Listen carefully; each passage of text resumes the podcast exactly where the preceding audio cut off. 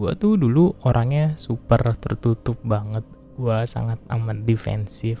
Gue kayak memagari diri gue untuk orang lain gak boleh masuk dan gue menganggap diri gue kuat. Gue bisa uh, memikul menanggung semua beban sendirian. Dan padahal kenyataannya ya gue ada di fase-fase ada fase-fase di hidup gue yang memang gue nggak bisa sendirian. Gue butuh orang lain at least untuk gue bisa cerita untuk bisa gue bagi beban dari apa yang gue punya. Ketika gue mengalami perubahan gue berproses gue belajar untuk mau mulai terbuka sama orang-orang yang ada di dekat gue yang gue percaya dari nyokap gue dan kalau misalkan gue lagi ada dalam hubungan ya sama dia gue mulai cerita mulai terbuka.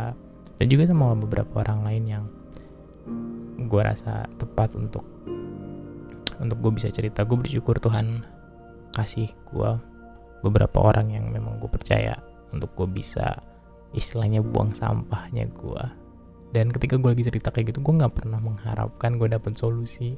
Gue nggak pernah mengharapkan untuk dapat sebuah nasihat yang bisa membantu gue jalan keluar nggak apa-apa. Kalau misalkan nggak punya hal itu nggak apa-apa.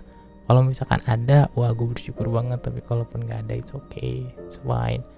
Yang penting gue bisa belajar dulu untuk mau ngeluarin unek-unek yang ada di dalam diri gue and it feels so good.